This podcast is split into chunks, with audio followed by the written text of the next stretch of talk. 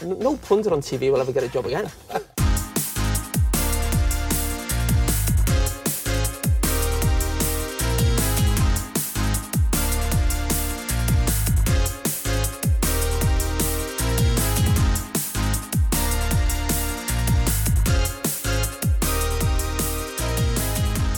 dreadful. Dumb and dumber, I'd call it. Hello, welcome back. It's been a little bit, a little bit longer than usual. It's been a week. Uh, this is the forty yard switch. Sorry, episode sixteen, if I'm not mistaken. But yes, it's been a week. Me and my co-host Wilby, how are you? Yeah, I'm, I'm, I'm alright.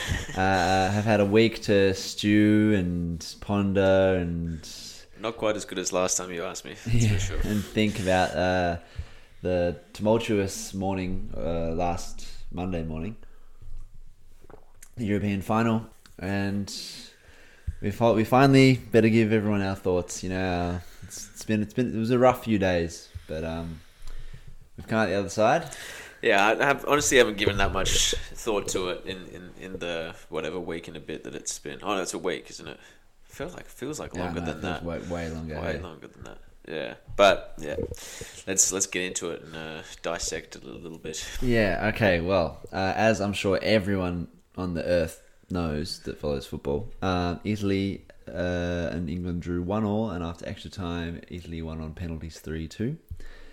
A game that where Italy dominated a lot of the ball, but a game that I could have really gone either way, uh, with chances falling to both teams.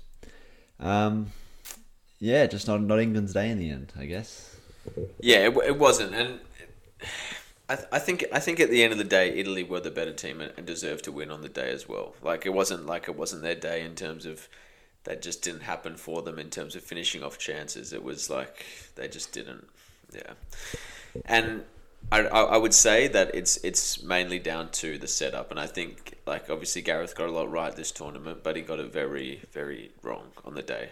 Um, 100% agree. yeah. Yeah. Like uh, we've talked about it off air, like maybe the three at the back against Germany makes sense because of the attacking threats that they possess, but And also to mirror their formation as well. yeah, exactly. But Italy just completely dominated the ball. Um, I've got here it was sixty six percent um, possession to thirty four percent, and that was basically driven by that period in the second half where they just absolutely it was like ninety to ten. Um, they completed like double the passes that we did. Yeah, I think we just invited a lot of pressure, and and paid for it in the end because they had all the momentum. Like we started so well, and they just dominated the ball, dominated momentum, and then yeah, Yeah, I feel like the inevitable happened. Yeah, on, on two, on, I, I agree with you, and on, on in uh, sort of in two counts. In the first count is the the three the three at the back, two wing backs set up, leaving us with only two midfielders. Uh, didn't work. Is in against their three midfielders, and also no one to press and mark Jorginho, who's at the base of all their midfield play. Um, it just backfired. Like just had just like we had three centre backs, two wing backs, and two midfielders just sitting the entire game, and just they just had the entire middle of the park. The game was won and lost in midfield, or not not won and lost because it was a draw, but like it, we lost the midfield battle, which is the reason we couldn't win in Yeah. regulation.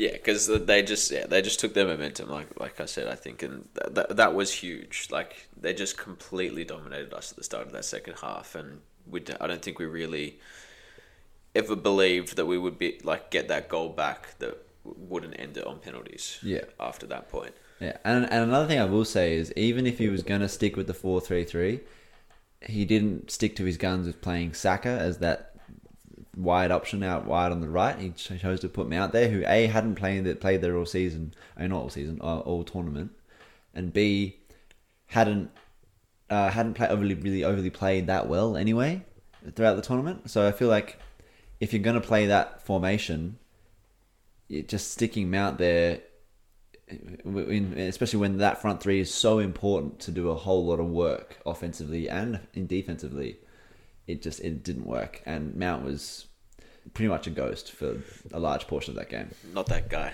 Yeah, he was not that guy. not that guy. yeah, no, hundred. Yeah, I, I had that written down as well. I think it's something that you touched on before the tournament that I, I suppose I didn't actually agree with at the start of the tournament, but I do now. Mount's not a player in that position who can take the game on by himself. Like if we, if we have Saka there, because because Saka is is actually that type of player. Like I didn't really notice it until this tournament, but he took. To, be fair, on. neither did I as an Arsenal Yeah. player. like, like to be fair, both of us. we should we should we should have known, I suppose, Yeah. he had done it for Arsenal. Yeah, but to be fair, both of us dropped him out of our 26 man England squad before the tournament. Yeah. And that's not to say we don't don't think he's a great player. We just thought there was more talent in the team. But like, hey, he's proved us and probably many more players wrong. Yeah, yeah, punters. Yeah, yeah. I, I think I think that's the that's the thing. Saka and Grealish have shown themselves as players who can take the game on for us, especially when we're playing such a negative formation. Like they they were isolated up there, um, Sterling, Kane, and, and Mount, and couldn't really affect the game. Um, whereas players that we like rated quite highly in, in Foden and Mount turned out to be actually pretty ineffective when Yeah. it when it came down to it. Although I do think Foden, when he did come on uh, against Denmark, looked really good. So I do think, Yeah, I think, think- Foden's a bit different because of the age, maybe a little bit. Yeah. I suppose they're actually pretty similar in age. but I, I feel like, yeah, I just feel like Foden was played in a number of positions, and, and this is the same for Mount. Foden and Mount were both played in really good teams with lots of other world class talent around them. And don't get me wrong, they both had really good seasons. Foden's the young player of the year, Chelsea, uh, Mount's Chelsea's player of the year, and for good reason. They were they were phenomenal, but like they're allowed to be phenomenal because they're often given the freedom to do certain things because uh, they make a mistake, the other team will mop up, mop up for them. They've, they've also got more time on the ball, more chances one on one against players because so much of their defensive uh, energy from the opposing team is commanded by so many other players that Chelsea or City have on the pitch. Whereas Saka, to quote what you said before, he's that guy for Arsenal. Like, like he, he plays in a far worse team where even at the ripe age of 19, like he is asked to do so much in that team, and he and you like be that guy, be that uh, pretty much predominant offensive threat. And to be fair, Saka was also Arsenal's player of the season, but it doesn't really amount for much when you don't win the league and don't win the Champions League, like City and Chelsea did. But yeah, Saka is even in a team with play like like you you list some of the players that Arsenal had this season, like Aubameyang had a terrible season. He's a he's a A list name, but had a terrible season. Lacazette still was is like had had moments, but wasn't that great.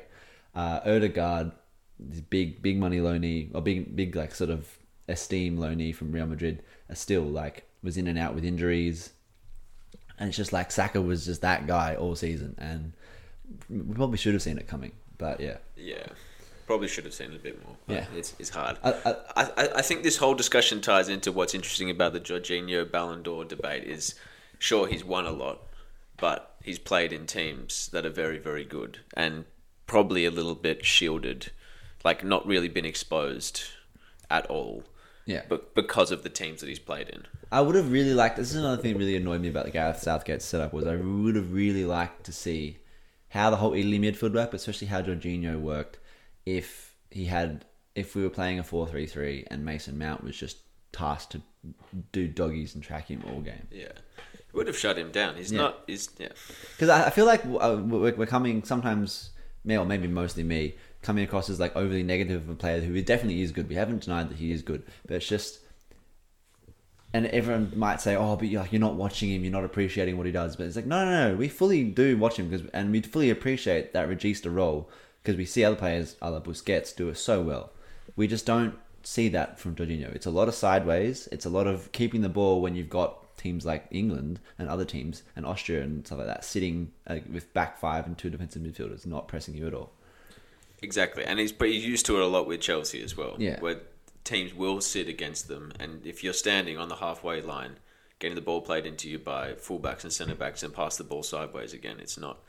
Yeah, I think it's a, a comment Jack uh, actually heard Jack Wilshere make recently about midfielders these days kind of getting away with murder in that respect, and like people just saying they're the best thing ever because they get the ball and pass it sideways, and it it, it really is true. I think if you watch a lot of the players, you know, with- I, I reckon like Busquets would be like one of the main exceptions this tournament, but it does happen a lot, Yeah.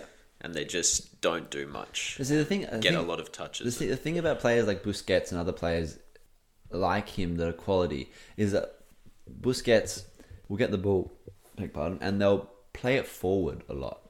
Like Busquets you'll see a ball. He'll receive a ball. He'll do like a little shimmy to get a, get a yard of space, and he'll play the ball forward, like almost like like every second or third time he gets the ball. Like he'll he'll pass sideways every now and then too. He'll pass backwards when he needs to, but like if there's an opportunity to play forward, he's playing it forward.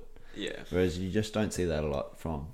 Anyway, we're we're, we're- dwelling a lot on I, I think the other thing with, with, with that role that Jorginho and Busquets play is when like if you are going to pass the ball sideways and not play it forward, which is the best thing to do, you at least got to draw a player. I feel like he doesn't even do, do that, like the basic thing, draw a player. So then when you do play it sideways, there's room to go. Yeah, and this is what was so impressive about um, Busquets, especially against Italy, was that like he had Verratti, Barella, uh, Jo- Jorginho, or any of the front three pressing him at any number of one times, and like never looked phased, like Yeah. hardly ever looked phased. Anyway, we're we're dwelling a what lot he on wants to do Yeah, a we're- good midfielder. We're dwelling a lot on uh, how England could have done better, but to be fair, Italy did win the game, and um, They were the better team. and they were the better team. So, like, what did they do well? I guess apart from dominating the midfield, I feel like Chiellini and Bonucci were incredible, and we said they would be.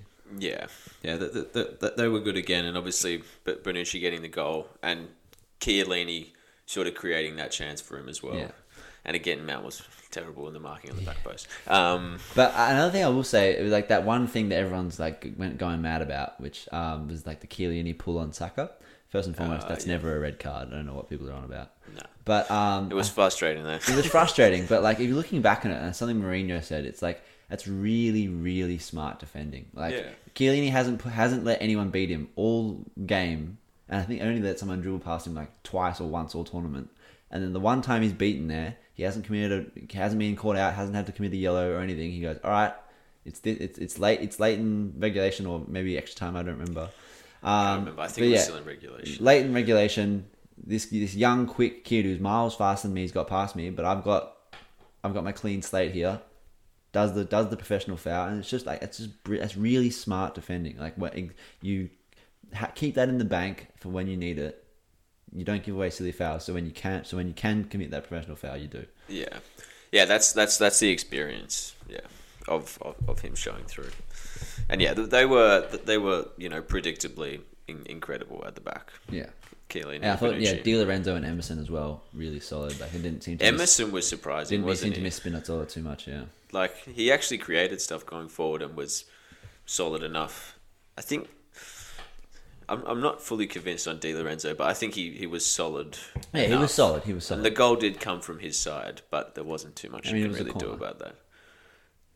Nah, was it a free kick? no, England's goal. Oh, England's goal. Yeah, Yeah, yeah. yeah, sorry. Um, maybe a little bit sloppy defending on the back post. Yeah, but, I mean, Shaw, don't is, Shaw is wide open. Yeah, you're right. Yeah. Another thing, okay, I know I just said we shouldn't dwell on England and how England let Italy win too much, but another thing, this is something that you touched on before the game, was that you didn't think, and I agree with you, that uh, Italy's forwards were like that, all that to be worried about, to be playing a back three and and, and wing backs.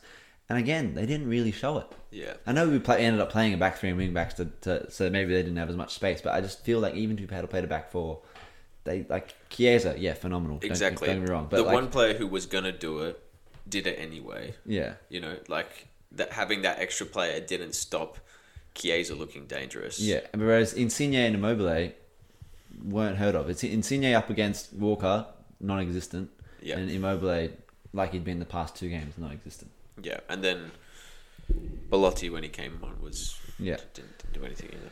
But yeah, one, one thing I will say is this is um now the fifth time that Italy have beat England in a major tournament, and England never has beaten Italy in a major tournament. Yeah, Uh, it's coming somewhat of a hoodoo. I just I just think Italy like th- ever since I've been watching major tournaments, probably started in two thousand and six. Obviously, a good, good year to start for, for Italy, but like they just seem to know how to get it done in, Yeah. in major tournaments. They've just got that that thing that um that England don't. Yeah, and it's probably definitely a little bit of like holding your nerve in the shootout as well. Like talk about the three misses, like they were like Rashford. Admittedly, gets the keeper to go the go the go the wrong way, slides it off the post. Um, Sancho, it's easy easy height to save, not really in the corner. Same with Saka, but like all of Italy's penalties, uh, bar for the ones that Pickford saved, and Pickford does really well to save both of those, Yeah, they especially the the Jorginho one. there's there's more there's more experience. Yeah. Just wait, just before we get onto the onto the penalty shoot, I want to say something. I've, I think God. basically a thought that I had was that like Southgate just seems to be really like had made up his mind about players before the tournament and stuck with it. Yeah. And I think he got a lot of praise for for that like backing Sterling basically. When a lot of people said he wasn't really in the type of form where he should be starting and like it worked for one or two time on, on one or two occasions. But in the end I think in the final in particular he's sort of making up his mind about players and not making his mind up about players in terms of Grealish really was something that it was was really bad and really costly Yeah. for England overall. Yeah, and I actually heard a really funny quote listening to um, a podcast that you've probably seen me watch on the TV before. It's like those two guys talking in the street. oh yeah Yeah, so it's it's called um, uh, Poet and Vuj. Anyone who knows out there, anyone who knows him out there, shout out uh, David Vujanic for this quote. And he said, um, "Watching England's team managed by Gareth Southgate is kind of like um, in, uh, eating a gluten free chocolate cake. Like it looks like a cake should look, and like you bite it, and like initially you're like, yeah, it's a cake, but then you're kind of like." Just tastes off. Like this, is- this is before you realize that it's it's gluten free. You just bite it and you go like, something's like just not quite the same. And then you realize it's gluten free and you're like, oh, it's like Gareth Southgate's got all this brilliant talent in the team. And like a lot of the time you look at it and you're like, oh yeah, great, like beat Germany 2 0, Ukraine 4 0, amazing. But then like it just, something's just slightly not quite there. And I do think that he's definitely the guy to take us forward, at least for now. But like something about it is just when you think that it's going right, it just doesn't go right. Yeah. I th- It's a yeah, I- analogy, I, just, but- I just think, yeah, no, I, I, I think, I think, def- I think it's just a stubbornness to his selection that, like, is is really costly, and he he ended up getting it right with Sterling, and I'm not sure that was, I'm not sure that was even the best decision. Like, I mean, it, it, it kind of is in retrospect, but there was other players that he could have gone with who arguably could have done the same thing. I mean, yeah, who's to say that Grealish doesn't come in and that wing spot and do, just do just as well? like, I still can't understand why Grealish wasn't used more throughout the whole tournament. Yeah. Like th- there has to be something they must not like rate him in some way like it's just it's weird And like I just don't get like any. I've tried to think of multiple drawbacks of Grealish. Grealish like maybe it's defensively. It's like nah, but you watch Grealish for Aston Villa. That's not an issue. Like that's not an issue. Uh, maybe you look you look at Grealish like he takes up like certain positions that like stunts um, England's like attacking flow, but that, that's not the case too. He's extremely fluid. He pops up all over the front three. Like yeah Like it's like I just I just I can't think of why it, he wouldn't work in the team. And to be fair, in the like the two times he's given more than thirty minutes, he's he's got assists. And it's just like like and maybe there would have been an issue with fitness at the start of the tournament because he missed a lot of the Premier League season but I don't know I feel like that just wouldn't have been an like- issue late in the tournament yeah, well, he, he waited till like the first half of extra time to bring Grealish on in the final. It's like that. She should have taken Mount off with about fifteen minutes to go or more yeah in regulation. more Yeah. surely But anyway, um, a lot, a lot of things that went wrong, and uh, of course, this is we've talked a lot about England and less about Italy. But at the at the end of the day, it was just very pragmatic. Italy got the job done uh, in penalty shootout, where they just showed a little bit more maturity. Uh, and where, admittedly, like this is the one last thing I will say about Gareth Southgate is apparently he already had his mind up about who was taking the penalties before the shootout. And say what you want, like it's a lottery, whatever. Like I don't mind the fact that he brought Rashford and Sancho on because they're talented players. Rashford is a brilliant penalty taker most of the time. But I just do I just think that this is going to lead on to what we're going to talk about in a second. I think that just asking Saka, who's never taken a professional penalty in his pro, pro career, he might have taken some in, in juniors, whatever. I don't care how well he's hitting them in training. It's a completely different thing. And you've got players, the entire England squad, all of them had, had taken at least one penalty in their professional career up till then. Saka hadn't taken one. He's also the youngest player, the second youngest player in the squad after Bellingham. It's just it was just too much to ask of a player to take the fifth penalty, in my opinion. Yeah, I, I, I heard something interesting on a.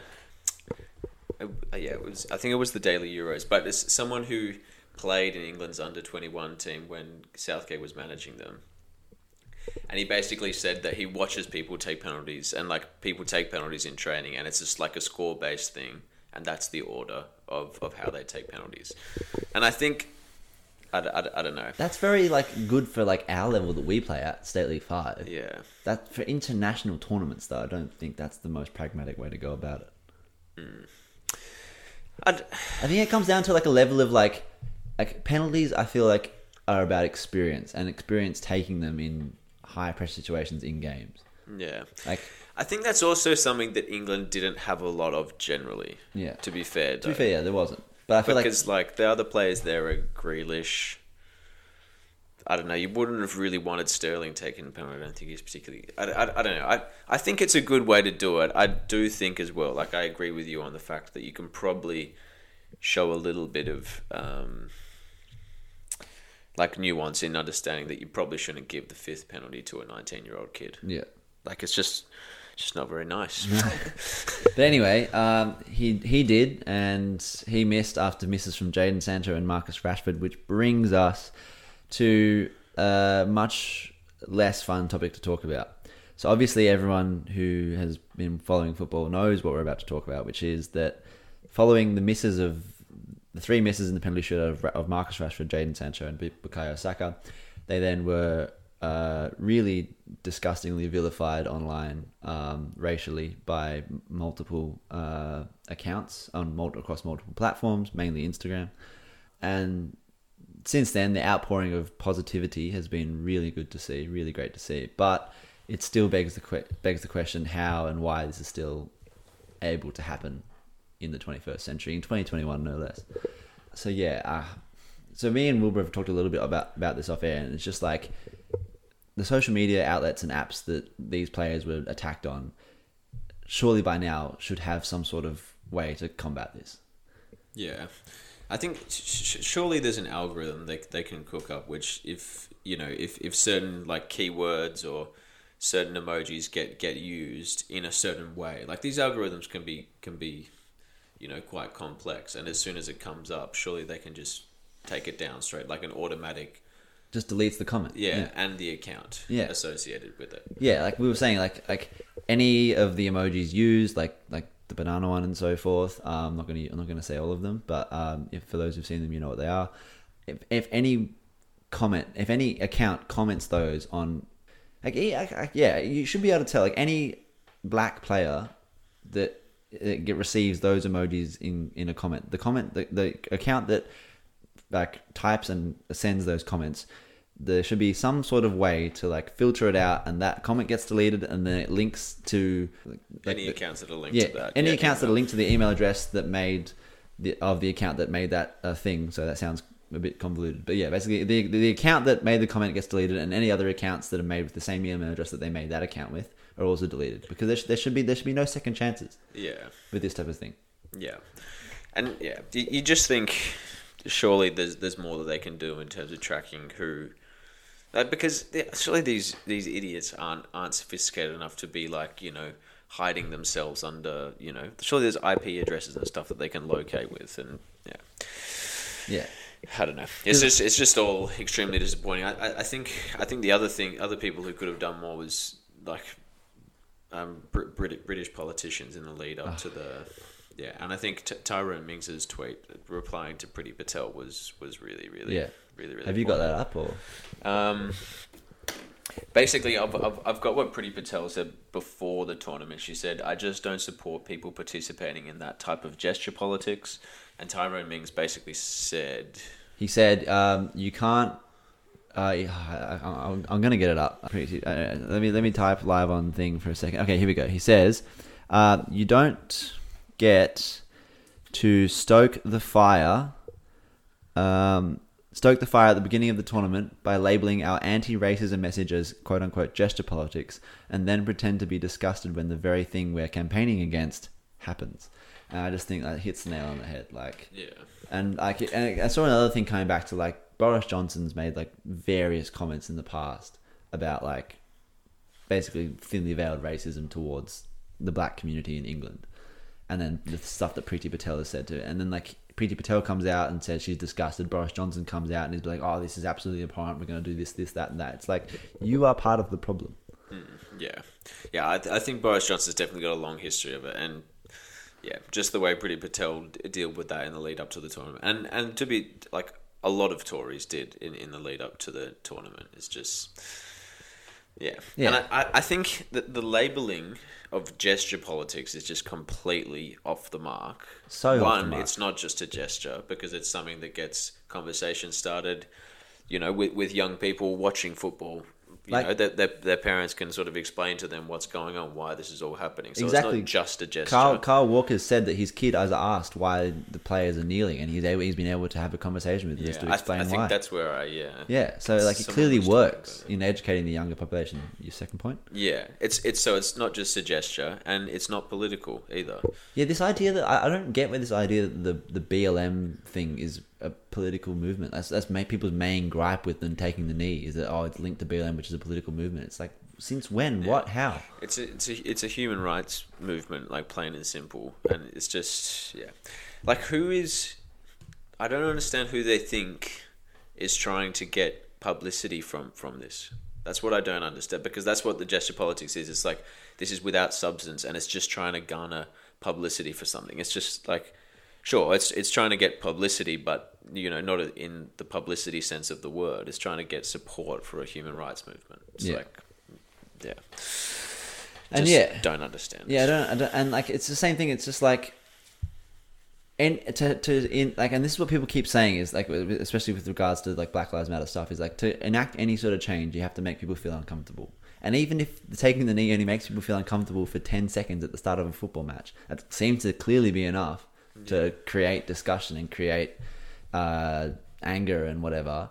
And like, yes, it's gonna come out really unfortunately in the ways of the abuse that some of the, the those three players received after the tournament, but after the tournament. But the fact of the matter is, there's still bit. it generates conversation, and hopefully, hopefully, something happens now because I've I've just seen um, today that uh, after Lewis Hamilton's controversial win again uh, in the British Grand Prix, uh, after he uh, accidentally knocked Max Verstappen off the track, um, he's now received online racial abuse as well. So something needs to be done, and I really hope the England Euro final and now this uh, today in the F1 it just triggers something because Boris Johnson's talked about fining these social media companies ten percent of their global revenue if they don't tackle this, but it's like it's all words until something happens. Yeah. Yeah, for sure. I mean, he, he needs to do more, and his government needs to do more, and yeah, social media companies need to do a lot more as well. It's Yeah. just, I just, I just think the the worst part is you got such young players, obviously hurting from just losing a major tournament final. They've, they've all grown up dreaming of playing for England, and this is something else they have to deal with. And I think the the way that they've responded and the, the statements that they've they've come out with on Instagram is just amazing because Brilliant, to yeah. show they don't they, they shouldn't they shouldn't have to show that level of restraint but I don't know it's just it's just so it's very unfair that they have No. to be so grown up um, and be so you know well spoken and, and everything yeah Yeah, know. like uh, me, me and you at 23, 21 and nineteen, after a football game we too. could have never we could never Yeah, and like I yeah I. I, I remember when you sent that uh, post that Saka made um, the other day to our soccer group chat yeah and I, that just filled my heart like with so much like warmth like just seeing that like I think I think I was like that's my motherfucking young king right Yeah. there like yeah because Yeah. like yeah and I, I, I if, I, if I if there was any doubt about what shirt what number what like shirt and player I was gonna get on the kit this season it's gone now. It's gonna be Saka. Like, Yeah.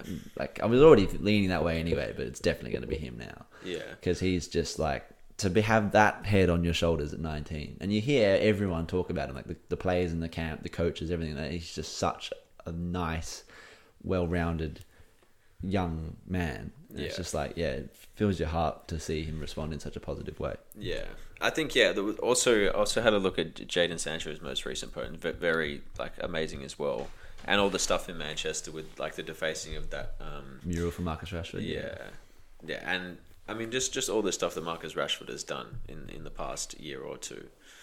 Yeah, they're all just incredible, and they shouldn't have to Yeah. deal with this shit. Yeah, so that's if, if uh, anyone who knows us probably would have known that that was our stance on that, but that's our stance on that for anyone that didn't. Yeah, Um, all right, moving on to a much lighter topic. Uh, another final happened a day before the, Euro- European final, and uh, something we talked about too: um, the Copa America final, Brazil versus Argentina. And I think you did pick Argentina to win. I picked Brazil to win, but you picked Argentina to win. Yeah, I think I said two one. No, two 0 I think I said Yeah, two 0 you said you said two 0 two 0 Argentina, and you almost were right. Yeah. It was Argentina winning one 0 um, and Messi finally winning his, his the international tournament the trophy that has eluded him his almost his entire, his entire career. The game was so crazy, like the amount of tackles that were flown into, and like like little scuffles, and it was played at like 120 percent, like the entire game. It was really fun to watch. Yeah, yeah. It was it was it was definitely a good one. I, I think. I, I think something that I, I sort of noticed during the game and looking back on Brazil's past results, not that I've watched these games, Brazil have actually been a little bit toothless this like this Copa America. Yeah, I mean the one 0 against Peru. Yeah, they, they never looked that dangerous. They they beat Peru 1 0 before that, and then they beat Chile 1 0 before that, and then had a 1 0 with Ecuador before that.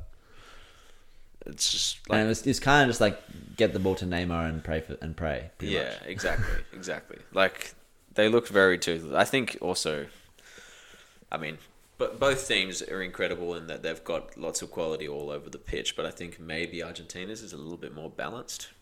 yeah. But maybe just it's just Neymar throwing that balance out. Yeah, but I also, I also just think that like for once, finally in a major tournament final, Messi's teammate, uh, one one of Me- one or a few of Messi's teammates stood up and had good games because he's been let down before, a la Higuain in the World Cup final.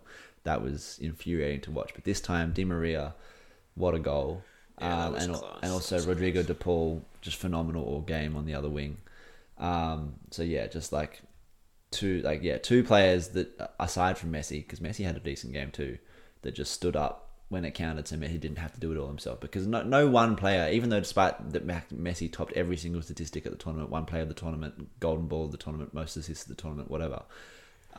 Like, It's so crazy. like the fact like, like no one despite him doing all that no one player can win a tournament by themselves and he needs he needed someone to step up and they did. And yeah it was it was just it was just really great to see honestly It's just they win the World Cup next year. Yeah. I actually like. I'd like to see that. Yeah. I think I definitely like to. Because see like that. I, I, this is comes back to what I said. Like I like Brazil and I like Neymar. I think they play a really attractive brand of football. I mean, although they were, like you said, they were quite toothless at this tournament. I genuinely think they they knock it around very well. It's very pleasing on the eye. Yeah. And Neymar is just he's phenomenal, like we said last episode. The, the, the other thing that could be overlooked in these one one nil and one alls is that play like teams would have sat on top of the eighteen yard box. Yeah, exactly. So yeah, But yeah, um, as good as Neymar is, and how much I, I want to see him like do well, I, I just like I think like this was just Messi's time. You know, he's almost thirty four, or maybe he is thirty four. I think he is. He's in the he's in, coming towards the he's not there yet, but he's coming towards the end of his career now, and he hadn't won a trophy despite getting to multiple finals in Copa America and the World Cup final and being let down. Because I'm, I'm not like I, I haven't watched all those finals. I don't I didn't watch either of the Copa America finals he's lost, but I have watched the World Cup final, and I'm pretty sure I can say with confidence that it probably wasn't his fault that they lost the two Copa America finals. Uh, but yeah, it was just great to see him finally um, win something because that, I've and like I, I, we don't we don't want to go too much into the, the the greatest of all time conversation, but like that was the one thing that Ronaldo fans quote unquote had over him was Yeah. that like he, he Ronaldo had won a major trophy and Messi hadn't, and I, I don't think I don't think that was ever a valid argument. in the in the first place. yeah, But like, there's just I just don't think there's any argument to be had now. Like, and I, again, I don't like this argument, but I just don't really feel like it should be an argument because I just feel like it Messi is like pretty clear at this point. yeah, because well, the the argument was like he's a he's a leader who is able to you know like R- Ronaldo I'm talking about. He was a leader that was able to drag his team, even though maybe he wasn't playing the whole time or playing well the whole time. He just has that leadership, and it's just. I don't know.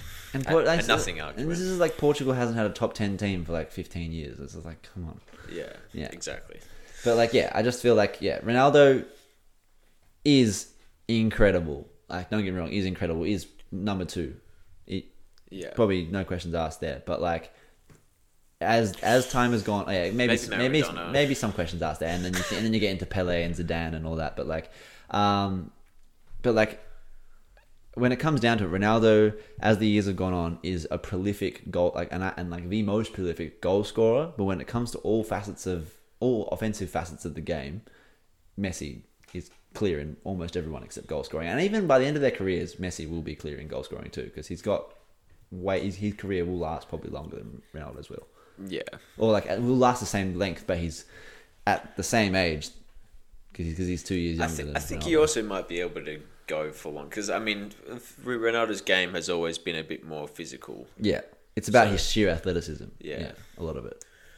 but then again, he does seem to be the better sort of physical act athlete. So yeah, that might I mean, able to go yeah, he he. Ronaldo just defies age. I don't I don't even understand it. Yeah.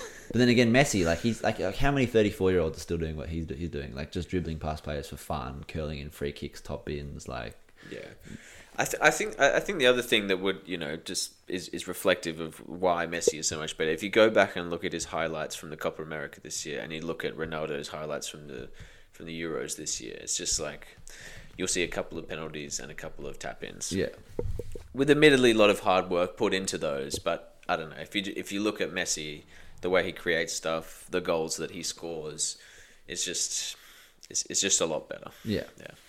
Another per- another person I was really happy to see, although um, our housemate Fab might not like me for saying this, is that I was really happy to see Emi Martinez uh, win the Copa America because I feel like it's been a long road for him too.